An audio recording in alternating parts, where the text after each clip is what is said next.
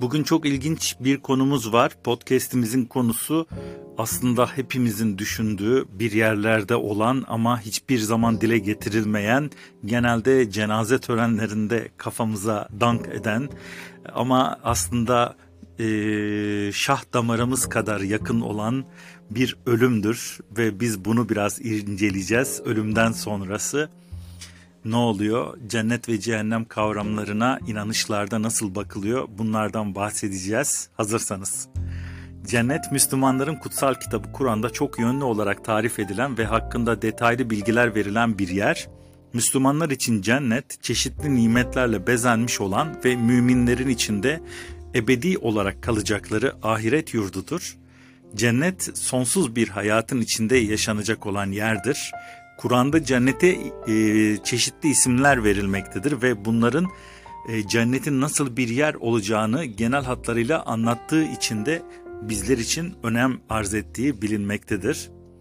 Müminlerin barınağı meva cenneti, ikamet edilecek cennet, adın cenneti, ebedilik yurdu Darul Halul, Bahçe Firdevs, esenlik yurdu Darüsselam, ebedi kalınacak yer Darul Mukame, nimetlerle dolu bahçe Cennetün Naim ve güvenilir yer Makamül Emin.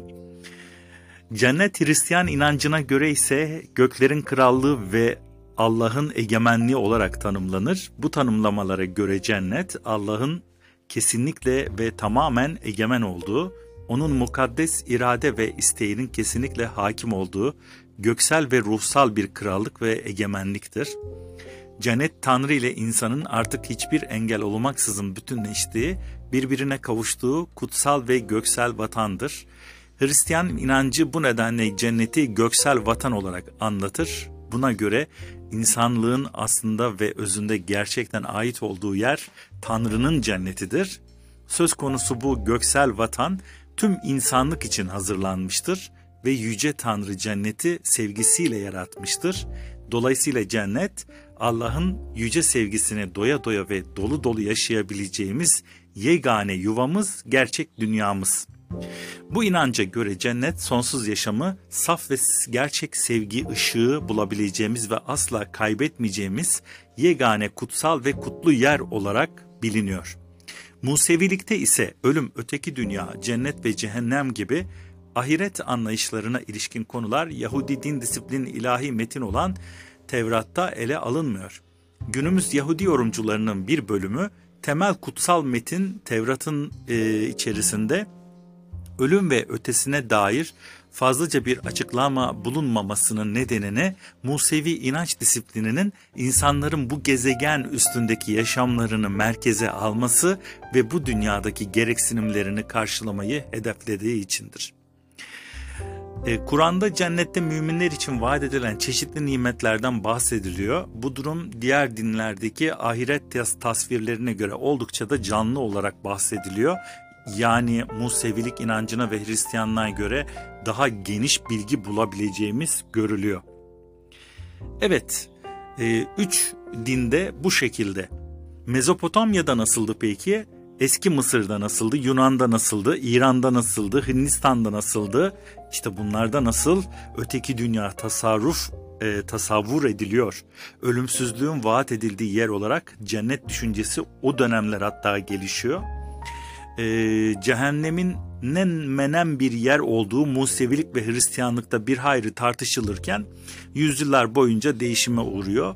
Hristiyanlar daha çok e, aslında cehennemin fiziki bir yer olup olmadığını tartışıyorlar. İslam böyle bir tartışmaya yer vermiyor. Cennette ve cehennemde fiziki olgular olarak görülmüyor Müslümanlıkta. Tanrıların yaşadığı gökyüzü ve ölülerin bulunduğu yeraltı dünyasına olan İlk inancı ise Sümerler'de görüyoruz. Savaş ve aşk tanrıçası İnanna, ölüler diyarının kraliçesi olan kız kardeşinin tacına göz koyup yerin yedi kat altına iner. Ancak kız kardeşi onu bir duvara asar, yeryüzüne yeniden çıkmasına bir şartla izin veriyor. Kendi yerine cehenneme kocası Dumuzi'yi gönderecektir. O dönem bile kocalara düşmanlık başlamış anlaşılan ilk koca düşmanı.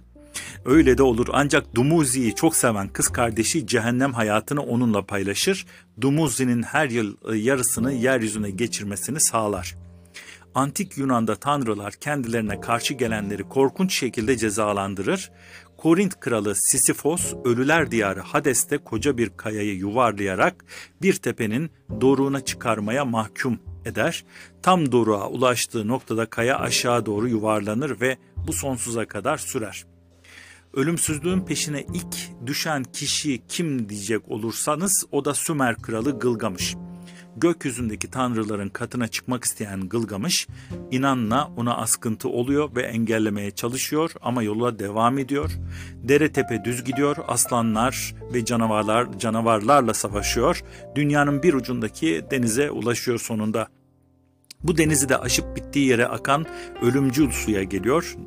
E, ne ki daha ilerisi yok. Ölümsüzlüğün sırrı verilmeyecektir ona. Geri dönmeye ikna edilir. Ölümsüzlüğe ardından büyük bir isim bırakarak kavuşacaktır. Yahudilikte öteki dünya değil bu dünya önemli. Size az önce bahsettiğim gibi Tevrat'ta öteki dünyadan asla söz edilmiyor. Yalnız bir yerde Yakup oğlu Yusuf'un kefenini görünce Şeol'e inip oğlumun yasını tutmak istiyorum der. Şeol sözcüğü İbranice'de insanların ölümden sonra geldikleri yer anlamına geliyor. Mezmurlar kitabında yer altının derinliklerinde ölülerin bedenleri yatıyor. Hareket his ve bilinçten yoksun olarak bahsediliyor yine. E, Hristiyanlık, e, özür diliyorum, e, Yahudi kitaplarında. Yunanlılar için Hades ölülerin kederli birer gölge olarak yaşadığı gerçek bir yer. Sonraları buraya gelenlerin bir mahkemede yargılandıklarına iyilerin Elison denen ülkeye, kötülerin de Hades'in en dibindeki Tartarus'a gönderildiğine inanılıyor. Yahudilerin öteki dünya e, görüşüyle ilgili olarak büyük değişimler yaşanıyor. Milattan önce 200-100 tarihleri arasında Seol yerine e, Geinom sözcüğü kullanılmaya başlanıyor. Sözcük Kudüs'ün güneyindeki bayıltıcı sıcaklarıyla ünlü Gehinom vadisinden türetilmiş. Pagan geleneklerine göre burada Tanrı Molok'a kurban edilen çocuklar yakılıyordu. Yahudiler M.Ö. 539 yılında Babil'e ele geçiren Perslerin cennet ve cehennem inancından ölümden sonra cezalandırılma düşüncesinden etkileniyor ve bunları kendi gonistik düşüncelerine de ekliyorlar. Filistin'e göçmeden önce yaşadıkları Mısır'da dinsel anlayışları da onları etkiliyor. Ruhun ölümsüzlüğüne inanılan eski Mısır'daki mezar yazıtlarında ölüler diyarına giden yolun korkunç tehlikelerle dolu olduğu anlatılır. Canavarlar, ateşten denizler, büyü yapmadan açılmayan kapılar, sihir sanatı kullanılarak etkisizleştirilen katiller, Büyük İskender'in milattan önce 300'lerde Mezopotamya'yı fethiyle birlikte tanıştıkları Yunan mitolojisi ve dini inançları da Yahudileri etkilemiş, yeryüzünde cezasız dolaşıp haksız zenginlik içinde yaşayan kötü insanların ölümden sonra cezalandırılacağı düşüncesi de onlara cazip gelmiş.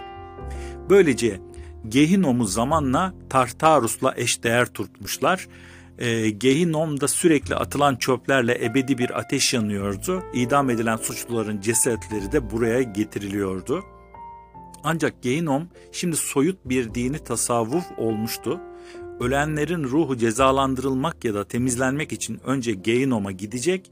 Bir görüşe göre Gehinom ceza ve eziyetin olduğu yer. Bir başka görüş oranın ölenlerin sorguya çekildiği yer olduğunu söylüyor. Ancak ruhun Geinom'daki ikameti 12 aydan fazla sürmez. Bu sürenin sonunda Olam Haba'ya yani insanlar arasında sükunet ve barışın hüküm sürdüğü ruhani dünyaya gidilmeyen ruhlar yok olacak ya da ebediyen cezalandırılacaktır. En eski dinlerden olan Hindu, Hinduzm'de e, doğrudan bir cehennem fikri yok. Bu dinin kurucu bir peygamberi de yok. Ancak yardım etmesi ve yol göstermesi için başvurulan yüzlerce tanrısı var. Birçok kültür ve inanç sisteminin zamanla iç içe girmesiyle 3000 yıl önce gelişiyor. Hinduizme göre ruh e, kişinin karmasına göre sürekli yüksek ya da alçak bir varlıkla yeniden doğar. Son hedef moksadır. Buraya ulaşan ruh artık tekrar tekrar ölmekten, e, yeryüzü cehenneminden kurtulur. Dünyanın ruhu anlamına gelen Brahman ile birleşir. Moksa yalnızca huzur, harmoni ve mutluluğun bulunduğu asude bir ülkedir. Budizme göre de Ne ödül ne ceza dağıtılan bir tanrı ne de cehennem vardır. İnsan bu dünyada kendi cehennemini yaratır, izin verdiğimiz anda içimizde görülü verir. Budizme göre ruh değil karma yani yeniden varlıyor ta ki nirvana'ya ulaşana, ulaşana kadar. Önemli olan yeryüzündeki acılı hayattan kurtulmak. Nirvana yeryüzü eziyetlerinin bittiği sonsuza dek dinlenilen aydınlık yer. Tarih boyunca cennet ve cehennem kavramları en çok Hristiyanları ve Müslümanları meşgul ettiğini görüyoruz. Cennet ve cehennem tasavvurlarının yalnızca felsefi ve siyasi alanda değil, hayatı kapsayan edebiyat, resim, müzik gibi birçok sanatsal alanda da ifade edildiği ortaya çıkıyor. İlk ve orta çağda İncil metinlerinde Gehanem ve Tartarus sözcükleri geçiyor.